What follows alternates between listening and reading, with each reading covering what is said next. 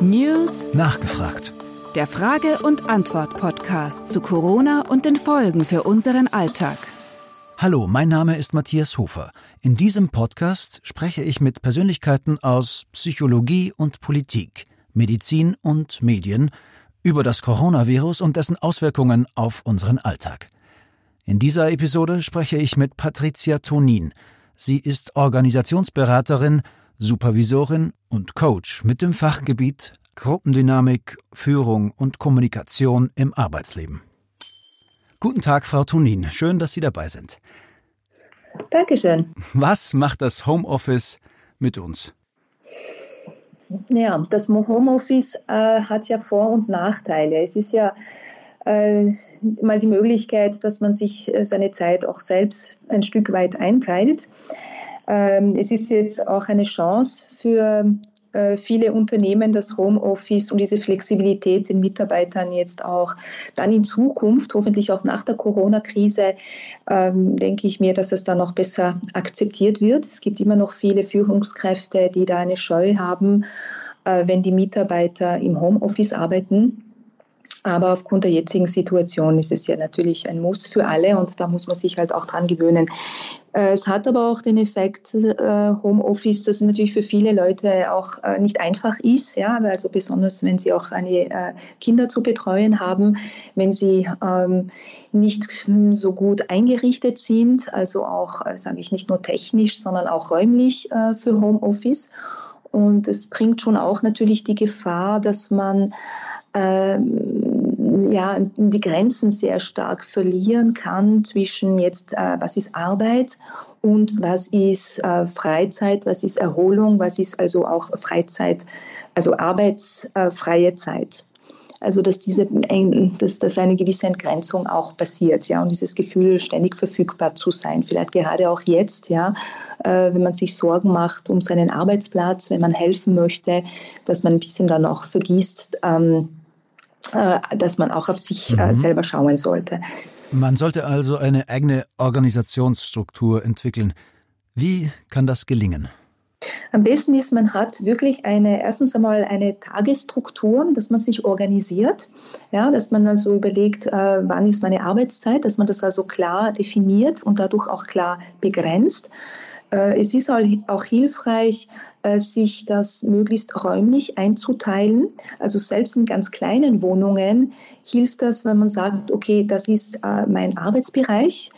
Und, äh, und das ist der Bereich, wo ich nicht arbeite. Also das geht auch in einer ganz kleinen Wohnung, dass ich sage, okay, dieser Teil des Tisches ist für die Arbeit reserviert. Und, ähm, und wenn ich esse oder andere Dinge mache, dann, dann äh, gehe ich auch woanders hin. Also dass ich nicht nur zeitlich, sondern auch räumlich äh, so Strukturen schaffe. Und äh, zu welcher Strategie raten Sie Eltern, die sich jetzt im Homeoffice befinden? Also äh, wenn beide Elternteile da sind, ist es äh, natürlich noch einfacher, weil man kann vielleicht ein Elternteil äh, sich um die äh, Kinder kümmern während der andere Elternteil dann sich auf die Arbeit fokussiert. Also man muss sich einfach äh, da auch gut miteinander abstimmen.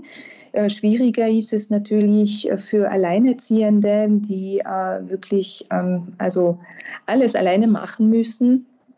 Da ist es äh, dann wichtig, auch äh, sich die Zeit zu nehmen für die eigenen Kinder, aber auch da klar abgrenzen und sagen, okay, die Mama, der Papa muss jetzt auch arbeiten und, äh, und versuchen da auch ähm, ja, sich diese Auszeit nehmen zu können und andererseits ist auch dem Arbeitgeber auch äh, klar machen, in welcher Situation man sich befindet. Es wird nicht immer einfach sein, gerade bei kleinen Kindern äh, so ähm, diese Einteilungen vorzunehmen. Mhm. Jetzt ist ja die, die, die räumliche Distanz im Homeoffice gegeben, die, die geistige Distanz, da hapert es manchmal ein bisschen. Das ist vielleicht äh, nicht so einfach zu organisieren, dass man Abstand nimmt und sich die Zeit nimmt, äh, die, die Auszeiten nimmt.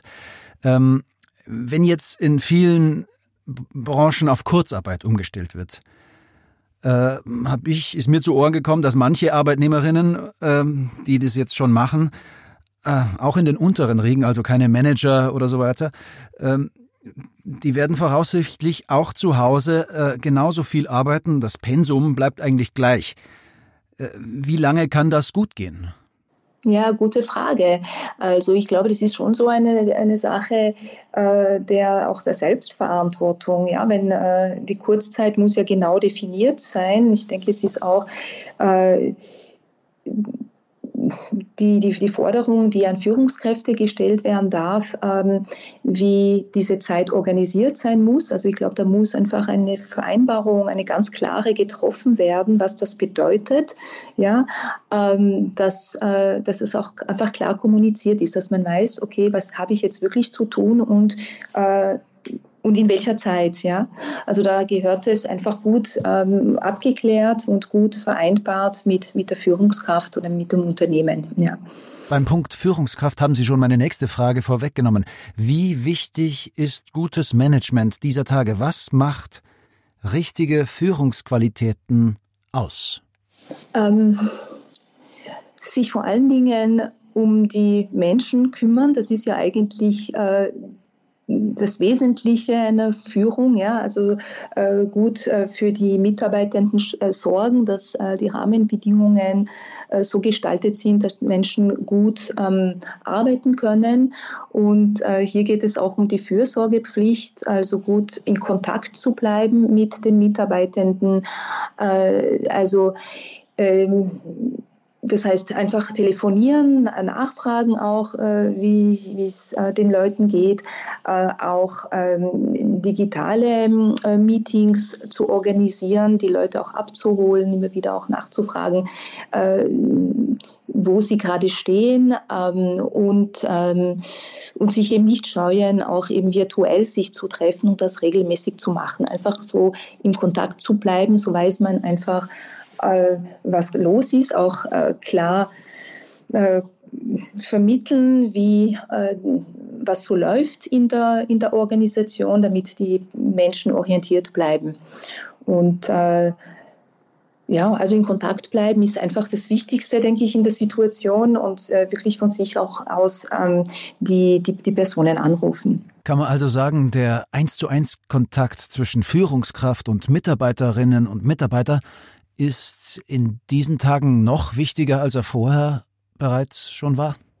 Ja, ich denke, also der, der, der Kontakt, also dass die Führungskraft auch gut weiß, äh, wer äh, wer die Mitarbeitenden sind, also so äh, weiß, ähm, haben die äh, sind sie richtig eingesetzt mit dem, was sie können? Haben sie die Kapazitäten? Haben sie die Ressourcen? Haben sie, sind sie auch zu Hause gut eingerichtet, dass sie, dass sie auch arbeiten können? Also so wie vorhin angesprochen, ja, wenn jemand äh, alleinerziehend mit mehreren Kindern, ähm, das ist dann sehr schwierig wahrscheinlich, ja, sich dann an den äh, Abläufen noch zu halten. Also dass da miteinander eine Lösung gefunden wird, dass zugehört wird, dass vielleicht auch ähm, Ängste, Sorgen, Unsicherheiten abgefangen werden durch die Führungskraft. Ja, die Führungskraft wird nicht Lösungen für alles haben, aber einfach hier auch offen zu kommunizieren, offen zu kommunizieren.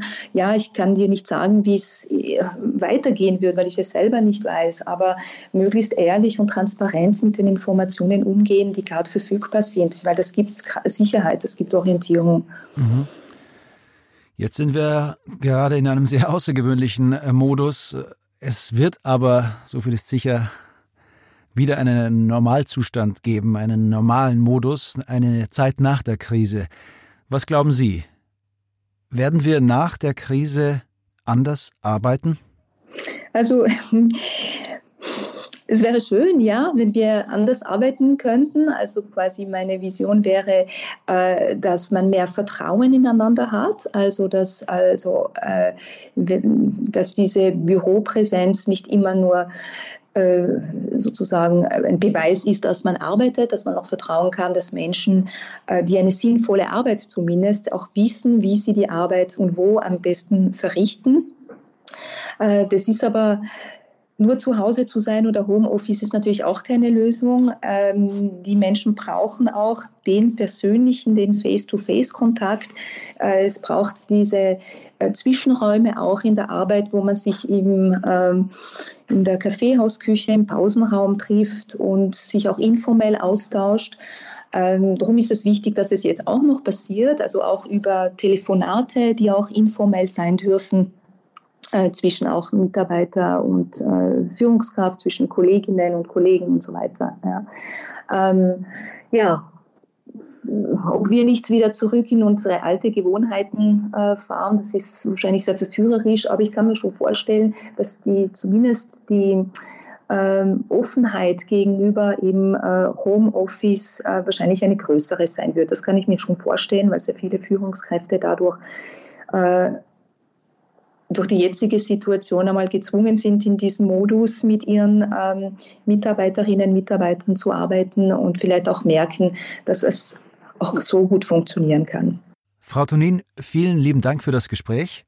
Ich hoffe, wir hören uns wieder einmal in diesem Podcast. Auf Wiederhören. Auf Wiederhören.